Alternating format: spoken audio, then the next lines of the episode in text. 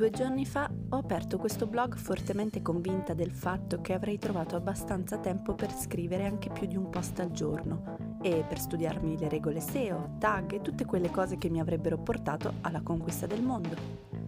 Peccato non aver fatto i conti con tutto il potere di sfiga stagistica che mi ha colpito più che mai proprio in questi due giorni come se gli dei avessero intravisto un mio futuro peccato di hubris nel desiderio di dedicarmi al blog giorno e notte e avessero deciso di punirmi, anzi, di anticipare la pena, a scopo preventivo. Così da ieri mattina hanno cominciato ad arrivarmi mail in cui mi si chiedeva di tutto.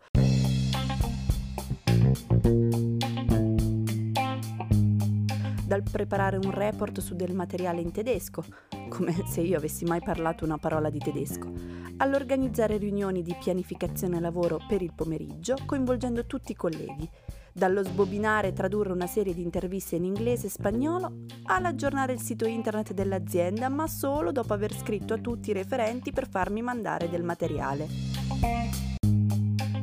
e poi preparare un documento per il cliente, passare in posta a pagare le bollette per il capo, passare in libreria a ritirare una rivista per un'importante ricerca, stampare un dossier di 80 pagine e trovare il modo di fargli una rilegatura perfetta. Arrivata poco fa al punto stampa rilegatura dossier, l'ultimo della lista, mi è sembrato di cominciare a vedere la luce in fondo al tunnel. Luce lampeggiante. La stampante ha finito il toner. Mannaggia.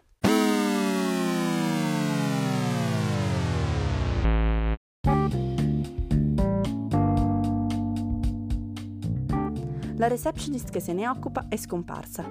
La segretaria che lavora insieme a me ha deciso che si sta annoiando e ha cominciato a fare avanti e indietro dalla macchinetta elencandomi le schifezze che ci trova e che non ha il coraggio di mangiare Nell'ufficio accanto stanno festeggiando un compleanno e ridono, cantano, brindano come se non ci fosse un domani.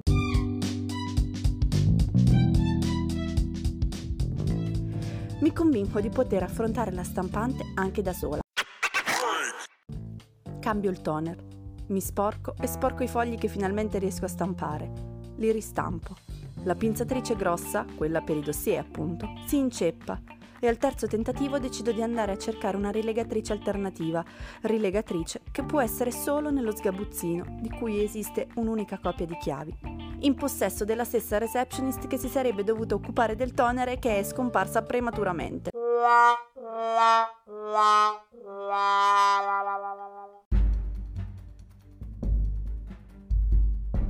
Capisco che devo trovare la receptionist e comincio a vagare. Da in fondo al corridoio sento il telefono dell'ufficio che squilla, corro e lo raggiungo. Nel rispondere mi allungo sulla tastiera e premo per sbaglio una combinazione di tasti che mi fa ruotare in modo irreversibile il desktop di 180 gradi, mentre una folata di vento spalanca la finestra e fa volare per tutta la stanza gli 80 fogli incautamente abbandonati sulla scrivania e ancora desiderosi di essere rilegati. La segretaria annoiata sogghigna mentre io mi infilo stremata sotto al tavolo per recuperare tutto e dall'ufficio accanto esce un trenino di persone che urla auguri al suono di A, E, I, O, U, Y.